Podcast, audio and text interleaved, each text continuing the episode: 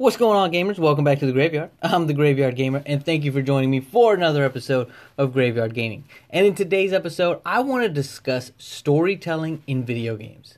I want to talk to you about what makes a good story, what are the, some of the types of stories we see in gaming, and with that, some of my favorite game stories in those different types, in those different categories, if you will. I also want to pose a question to you about what I think is going to be a big issue as we continue on in this next generation of gaming. And of course, I'll be jumping into the graveyard shift to talk about all that I have been playing and a few things that I plan on playing very, very soon. So, with that being said, guys, let's jump in and let's talk about storytelling. Gamers, before I get into storytelling, I want to talk about what makes a story matter to me in gaming? Why is it that I get so wrapped up and I look forward to games with really good stories? Honestly, they don't have to be so involved that you're constantly watching cutscenes or constantly having long conversations, but I like a good story. Why is that? Because a good story will draw you in. It for me it gives me that anchor point of why I'm playing this. When I think about the Assassin's Creed games, now this is what's crazy to a lot of people. I love the modern day sections on those.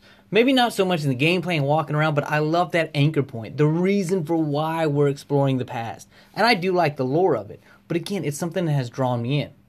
I'll give you another example. What gaming can do. Look, if The Last of Us, when it released in 2013, had come out and the story would have been okay, I don't think it would have had the impact that it's had. To be honest with you, The Last of Us, when it came out, and this might sound controversial, but listen, I love this game. The gameplay is really well done, but it's nothing revolutionary. It doesn't break any new mold. There's nothing super amazing about it. It's a survival action game.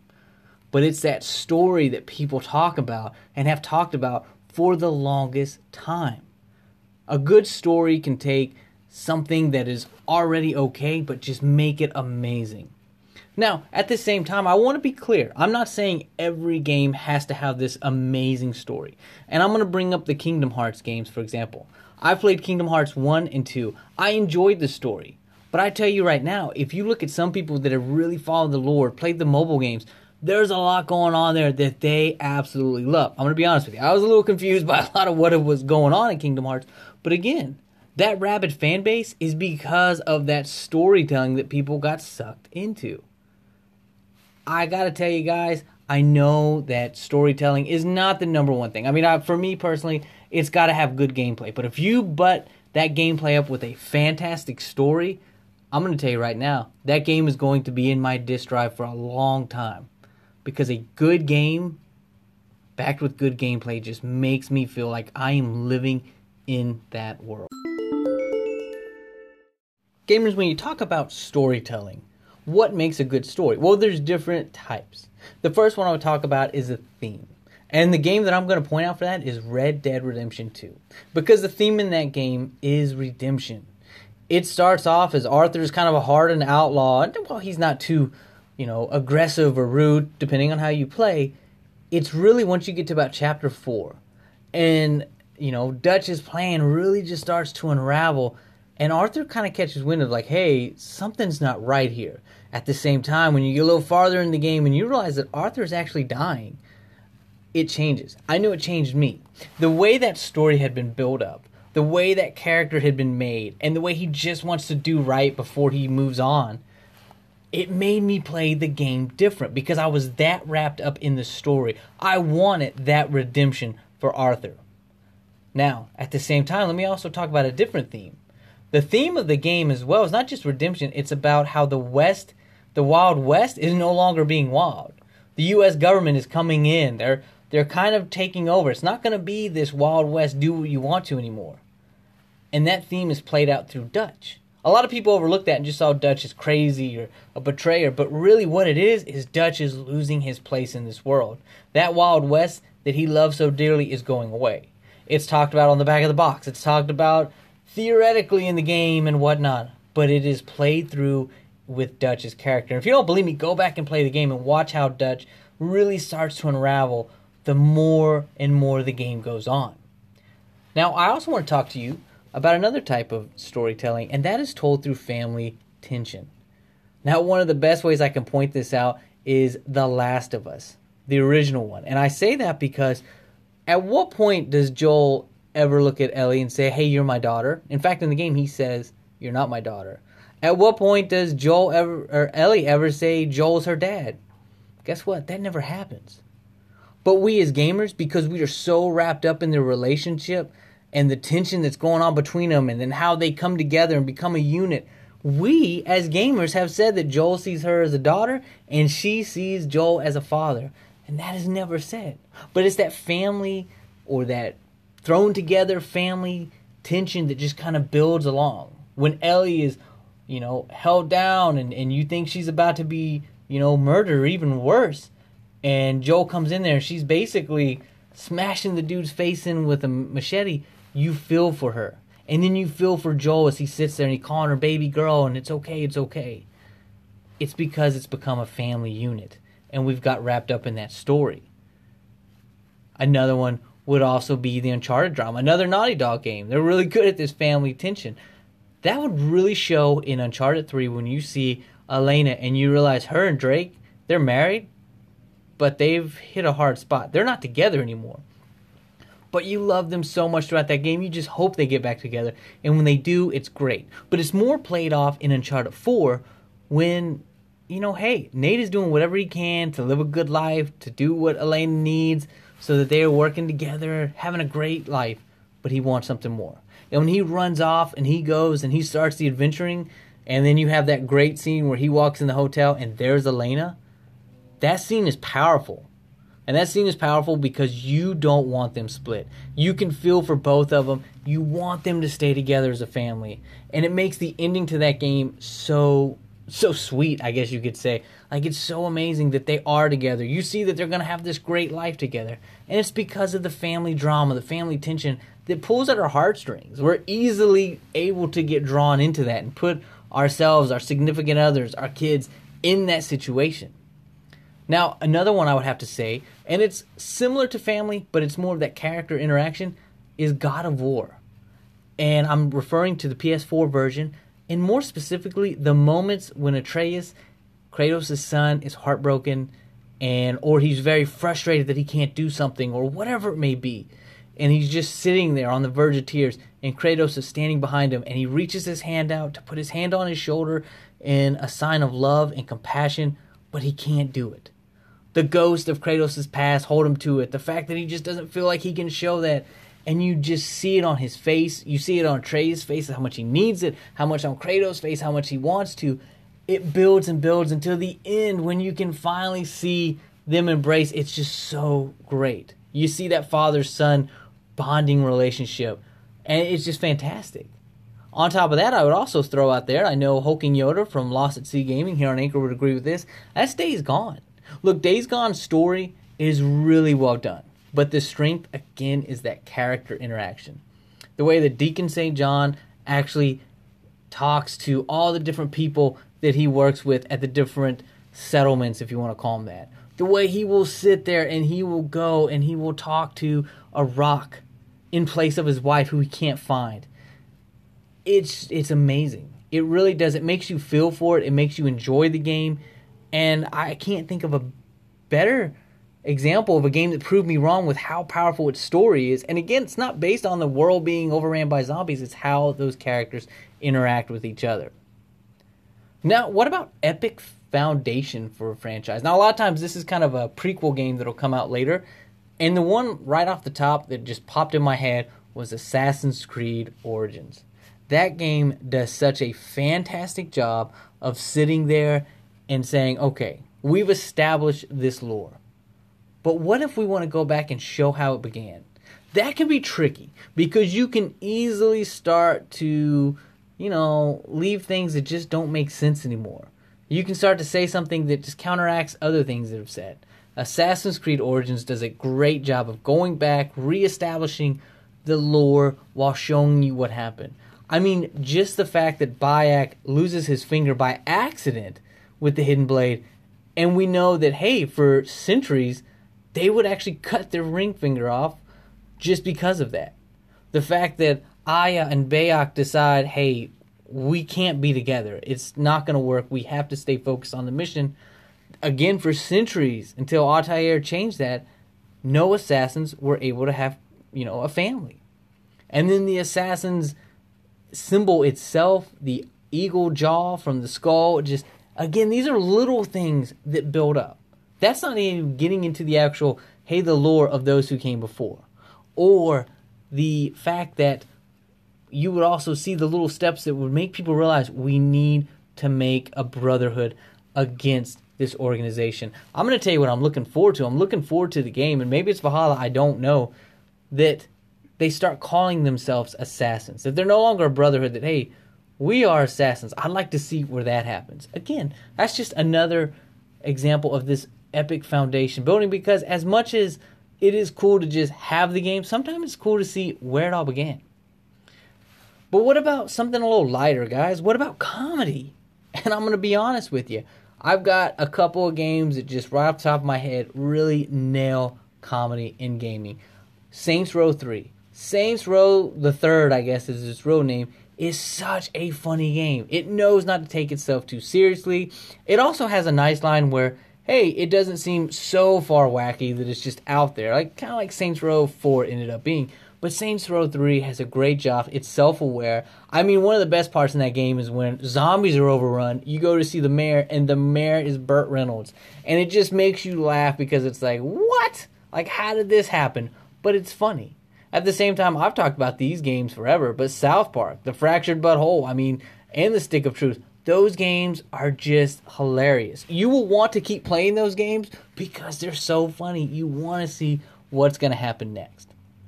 Now, I'm going to tell you another type of game we get, and that's finding your place in the world.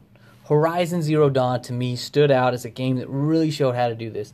Because there's a lot of times we're introduced to a new series, and hey, look, here's a brand new world to explore. What do you want to do first? How do you want to do it? I think sometimes when you take a character like Aloy and the story with Horizon Zero Dawn, where everything's kind of a mystery, but you know there's something there, and she's written in such a way that she's very curious. As curious as you are as the player, it just meshes well together. She becomes your avatar as you're exploring this world, and I absolutely love it. And of course, while exploring and while playing the missions and understanding the story, you start to unravel this mystery, you figure out what's going on in the world, and you genuinely feel connected to it, just like the game wants you to, but it works so well in this. And I'm going to throw this out there for you guys. One last one. Actually, this is more of a point. A good story can overcome bad gameplay. And that might be a little controversial, and a lot of people are like, ah, if a gameplay is bad, I can't get into it. But I will say this. If, and maybe this is just me, but if the gameplay is really good or okay, but the story's whack, I can probably still enjoy the game. If the gameplay is not good and the story's bad, there's going to be no attachment for it. But if that gameplay is bad and the story is actually really well done, I want to know what's going to happen. And my best example for this, and I'm going to tell you a lot of younger gamers are probably not even going to know this game existed, but it's Batman Dark Tomorrow. And I know Hulking Yoda once again knows this game because we've talked about it. Listen, guys, that game is horrible. YouTube that game, watch the combat, watch the gameplay. It is horrible and it is broken. And I can tell you, I went out and bought the strategy guide when it came out, thinking maybe I just didn't know how to play it. And it would tell you where collectibles were, but they weren't there. And oh, it was so bad. But the story was so well done, I kept playing it. A good story can do a lot for gaming. I love a game with a really good story. And honestly, sometimes a story can kind of burden a game. I'll give you an example of that before I end this a Mass Effect Andromeda. To be honest with you, the story, the main story, I should say, was actually really well done. But Mass Effect is known for a lot of the side stuff, and all of those stories to me were so bland that I couldn't get into them, and it kind of made me go on the game. I know a lot of people have crapped on that game. I don't think it's worth all that hate, but again, story matters to me. I hope it matters to you. Gamers, I told you I was going to pose a question. And that question is what are we going to do about hard drive space as we move forward into the next generation? Mr. C and I, Mr. C from Gaming with Mr. C on YouTube, that is, we were just having this discussion today. And to be honest with you, it's a discussion that's kind of got to me personally a lot lately. See, I have a one terabyte external drive for my PS4. I'm getting to the point that I have to upgrade that and get a two terabyte drive. And I know that doesn't seem like much, but that's not going to cover all my games. I would have to get a lot more to cover everything. But I'm going to slim down what I got. I'm going to make sure I've got the most important things on that hard drive. But what about looking at this next gen? These SSD drives, have you looked at how much they cost to get a backup one? They're pretty expensive. And to only have less than a terabyte size in these Xboxes and PlayStation 5s, that's that's not a lot, guys. Especially as games are getting bigger and bigger and these updates keep coming and these patches, they're eating up space to the point that a lot of gamers are having to look and go, "Okay, what do I need to cut off my hard drive?" Because not every gamer can go out there and say, "Okay, cool, I'm just going to go drop 250 bucks on an external SSD drive." I don't know what the solution is, but it's something I see being an issue the further and further along in this generation we go. Personally, Mr. C brought this up, and I 100% agree. I think they should have done something, some kind of, instead of a disk, maybe a USB drive. For every game, give it a USB drive. Hey, this USB drive is 50 gigabytes, the game is 40. That gives you 10 extra gigabytes that if there's an update or a download or DLC, you can fill on that before having to transfer the rest to your internal hard drive.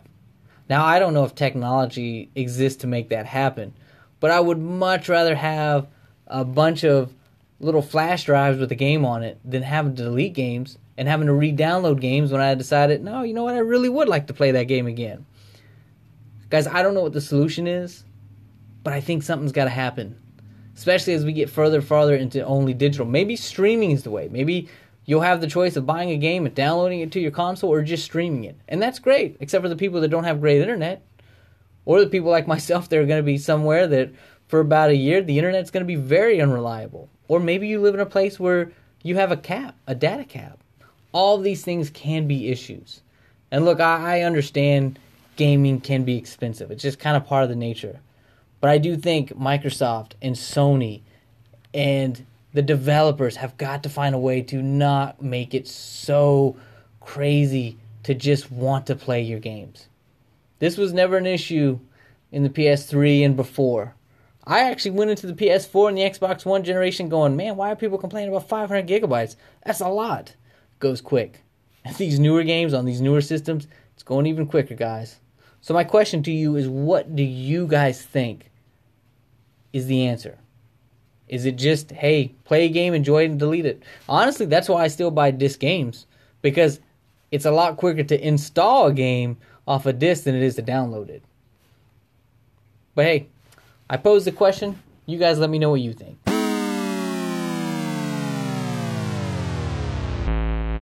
So, gamers, what have I been up to in the Graveyard Shift? Well, let me tell you this about the Graveyard Shift. It is a supersized edition of the Graveyard Shift because I've actually done a lot. Now, of course, I will start off with Assassin's Creed Valhalla because, of course, I played Assassin's Creed Valhalla. But here's the thing about Valhalla I think what I've been doing the last week or so has gotten me to a really good place. It's gotten to me to a natural pause place in the game so that I can kind of step away from the game for a little bit. I finished up the Kingmaker Saga, which is the story arc that I was on. I didn't start it, but I did kind of choose to go to East Anglia to start that story arc, which I have 18 story arcs left ahead of me in this game. So I am nowhere close to being done with this game.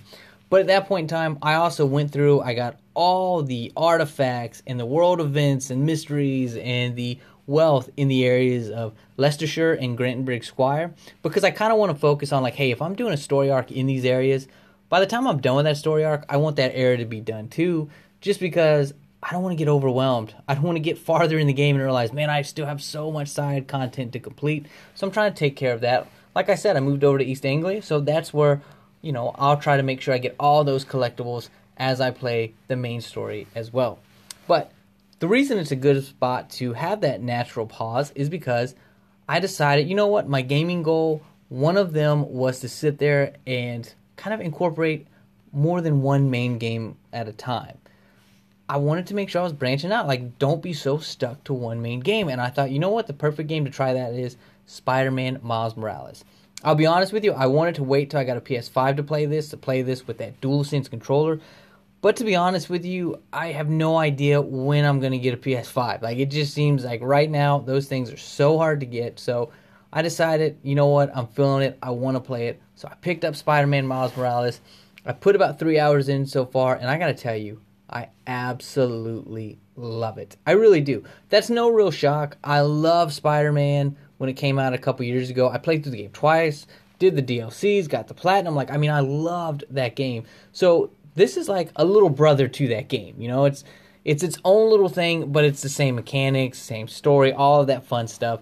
So I've definitely been enjoying it. I do plan on getting the platinum in this game. However, I will tell you, this is also not going to be my main focus right now. And I know that's kind of crazy. Like, whoa, I thought you were kind of taking a break from Assassin's Creed to make this your main focus. Nope. And I'll tell you why. because as much as I've thought to myself for the last few weeks, hey, I'll get to Hitman 3, you know, as soon as I can when there's another break. Man, I kept seeing Game Informer articles. I kept seeing different articles online, screenshots, whatever it may be, different previews. Look, I'm a huge fan of Hitman. It's one of my favorite franchises. I had to go ahead and get it. I had to go ahead and pick up Hitman 3. Now, here's the funny part. As you guys know, the Graveyard Shift is called that because I get up super early before work to play for a couple hours. Well, this morning I got up. I thought, man, I was going to get to be able to play the first mission, tell you guys all about it on this Graveyard Shift.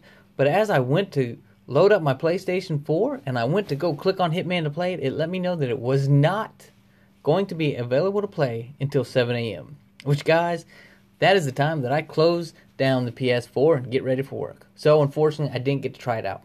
But with all three of these games, how am I going to incorporate that? I said I wanted to do two. Now I got three main games. Here's the roadmap, if you will, for how I plan on playing these games. Hitman, I'm going to be honest with you. I love to play the Hitman levels over and over again, finding new ways to do stuff. But I think for right now, I'm just going to focus on just playing the Hitman game. Just enjoying it, beating the levels, seeing the story that I've really enjoyed, especially after that twist in Hitman 2. I just want to kind of enjoy it, have fun with it.